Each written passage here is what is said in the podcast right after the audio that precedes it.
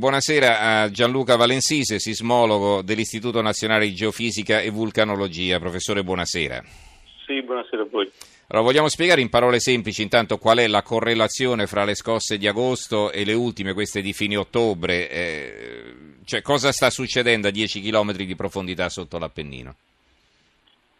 Eh, dunque, eh, quello che si è attivato è un sistema di faglie che nelle grandi linee neonote corrono lungo la cima dell'Appennino, lungo la cresta dell'Appennino e sono delle faglie estensionali, sono molto simili a quelle che ci sono in tutto l'Appennino eh, dalla Lunigiana alla Calabria, perché questa è la natura eh, dell'Appennino, l'Appennino si estende con un movimento la spina dorsale è, dell'Italia, diciamo, no? Dello la spina dorsale dell'Italia, esattamente, mm. come se il Tirreno e l'Adriatico si allontanassero.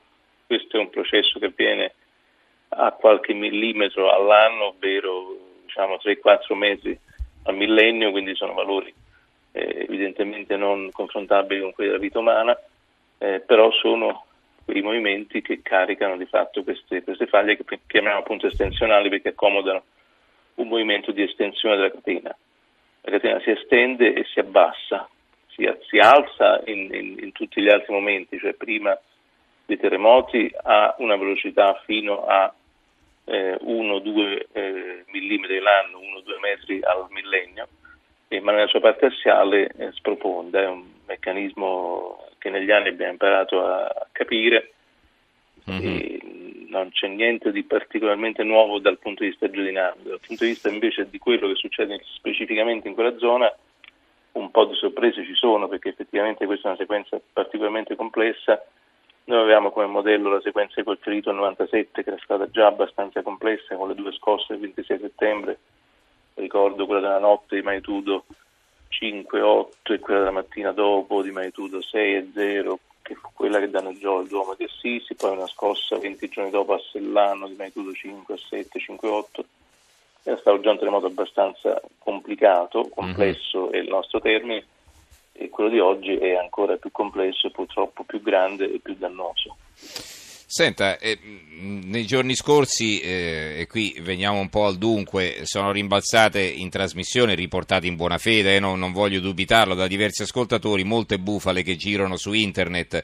Eh, purtroppo, lo dico sempre, le fonti vanno verificate, non è che se una cosa viene ripetuta all'infinito, ed è questa diciamo, una delle caratteristiche più potenti e pericolose della rete, non è che se una cosa viene ripetuta in continuazione da tutti, da eh, ipotesi diventa verità. Allora, una di queste che è stata ripetuta anche da una parlamentare dei 5 Stelle, che voi in sostanza truccate le rilevazioni della magnitudo per fare in modo che i terremotati eh, non accedano ai risarcimenti. Allora, eh, prima di sentire la sua spiegazione tecnica, perché con lei naturalmente non la butto in politica, voglio precisare che ammesso e assolutamente non concesso che tutti quanti si, siano messi d'accordo per truccare i dati sui terremoti, e beh, sappiate che non ci sarebbe alcuna conseguenza pratica, perché una legge di questo tipo, cioè che se il terremoto è debole il risarcimento è inferiore, era stata in effetti pensata ai tempi del governo Monti, ma poi non è stata mai approvata ripeto, mai, cioè non esiste questa norma. Quindi diciamo nascondere che un terremoto è stato per esempio di magnitudo 6,5 e far credere che è stato, che so, di magnitudo solo 5 non avrebbe alcun effetto pratico.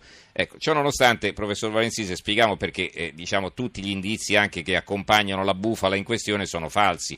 Cioè, vale a dire anche la difformità del dato fornito all'inizio e quello poi precisato dopo, eh, la differenza tra il dato vostro e quello dei sismologi americani e così via. Prego, professore. Sì, guardi, io faccio una fatica enorme a parlare di questo argomento perché essendo ricercatore sono abituato al, diciamo, al, al, fatto che ci sono delle cose vere e delle cose non vere e ci sono delle cose un po' eh, nell'ombra che però la ricerca aiuta a, a schiarire. Eh, qui siamo di fronte a, non solo a una bufala, ma a un, a, un, a un concetto di una stupidità fondamentale che ignora il fatto che eh, non siamo i soli sul pianeta, cioè tutto quello che noi vediamo in Italia, cioè noi potremmo anche non esserci in Italia e tutto questo che sta succedendo lo vedrebbero dal resto del mondo, con i satelliti, con i sismografi, quindi qualunque, anche qualunque tentativo di, di edulcorare il terremoto, i dati, la magnitudo, durerebbe mezz'ora perché ci sarebbero i colleghi dei paesi vicini, dei paesi lontani, i giapponesi, gli americani, ci direbbero ma che state dicendo. È chiaro che c'è una variabilità e su questo anche sì, si attaccano un po' i bufalari. C'è una variabilità intrinseca nelle nostre stime perché non stiamo eh, misurando qualche cosa in una bilancia di precisione, stiamo facendo delle misure eh, complicate di, di, di, fenomeni che si capiscono eh, fino a un certo punto e quindi se poi alla fine la magnitudo oscilla tra, tra 6,4, 6,5, 6,6 nelle diverse agenzie internazionali, questo fa parte della natura della variabilità. Tutto il resto è noia, come diceva Califano, cioè non, non, so, non, so, più neanche come definirla questa cosa. Mm-hmm. Come lei ha detto non ci sono effetti di legge, tra l'altro gli effetti di legge comunque riguarderebbero gli effetti, quindi l'intensità mercale del terremoto, non la sua cioè magnitudo. Non c'entra nulla con la magnitudo, eh. Tra l'altro, ecco, tra, tra, approfittiamo eh, per, per, spiegare una cosa, c'è la signora Francesca Napoli che domanda perché un tempo si usava la, la, scala Mercalli e oggi si usa la scala Richter e chiede che differenza c'è. Prego, chiariamo anche questo. Dunque la differenza è che la scala, la scala che però non è una scala, la magnitudo è una misura oggettiva dell'energia rilasciata dal terremoto, punto, non, non è altro L'intensità è una misura non oggettiva perché due operatori diversi possono dare due risultati diversi, è una stima fatta sulla base dell'esperienza dei diversi operatori delle conseguenze di un terremoto nelle singole località. Quindi per definizione la magnitudo di un terremoto è una sola, eh, ancorché variabile appunto a seconda delle diverse agenzie e metodi di osservazione, questo è un altro argomento di cui possiamo parlare, mentre l'intensità per definizione varia dalle località più vicine all'epicentro a quelle più lontane. Questo è un, è un fatto che non così e basta. I terremoti si risentono massimamente vicino all'epicentro e si risentono zero a, a alcune centinaia eh. di chilometri di distanza. Allora, io semplifico ancora di più anche a beneficio così, eh, di chi magari non, non è addentro a queste, a, queste, a queste, questioni così complicate. Cioè, nella, nella scala Mercalli eh, si valutavano i danni eh, a vista, cioè per dire che ne so, la, la potenza, che ne so, io vedo qui il decimo grado della scala Mercalli ci diceva che il terremoto è stato completamente distruttivo. Allora, la spiegazione qual è? Rovina di molti edifici, molte vittime, umani, molte vittime umane e crepacci nel suolo. Invece, il grado superiore, l'undicesimo, è catastrofica, distruzione di agglomerati urbani, moltissime vittime, crepacci e frane nel suolo, maremoto. Quella apocalittica è distruzione di ogni manufatto, pochi superstiti, sconvolgimento del suolo, maremoto distruttivo, fuoriuscita di lava dal terreno. Quindi è semplicemente quello che si vede dopo che c'è stato il terremoto, insomma quante case sono cadute, quanti morti ci sono stati. Quindi capite che eh, diciamo, è un'osservazione empirica eh, e che non è strettamente legata alla magnitudo, perché un terremoto di, della stessa magnitudo eh, di, di, quello che c'è stato eh, domenica mattina eh, a Castelluccio di Norcia, che è un paese distrutto, a Tokyo avrebbe avuto effetti assolutamente inconsistenti e quindi lì, diciamo, eh, vedendo la scala Mercalli, non ci sarebbero stati crolli, non ci sarebbero state vittime, non sarebbe successo nulla, quindi la scossa sarebbe co- stata considerata eh, diciamo, di un livello particolarmente basso, mentre invece a Castelluccio è catastrofica perché chiaramente è crollato tutto, no? eh, quindi capite che non c'entra nulla. Allora, eh, abbiamo due telefonate, eh, ascoltiamole e poi ris- facciamo rispondere al nostro esperto. Claudio da Catania, buonasera. Sì, buonasera. A proposito di... lei ha citato queste, queste bufale che circolano ora più che mai sul web, no? sì. che riguardano però, sono ancora più inquietanti del discorso del truccare la magnitudo. E così io da ignorante in materia, ma dico, mm, è vero che dicono che è possibile che ci siano alcuni dire, poteri occulti che riescono a provocare ad arte dei terremoti, ci sarebbe questo sistema, lo chiamano Pamir 3, addirittura di cui Putin avrebbe ammesso l'esistenza, o è una fesseria pure questa? È certo che è una fesseria, lei, lei si risponde da solo Claudio o no? No, sì, cioè, come può pensare che possa essere sono... vera una cosa del genere?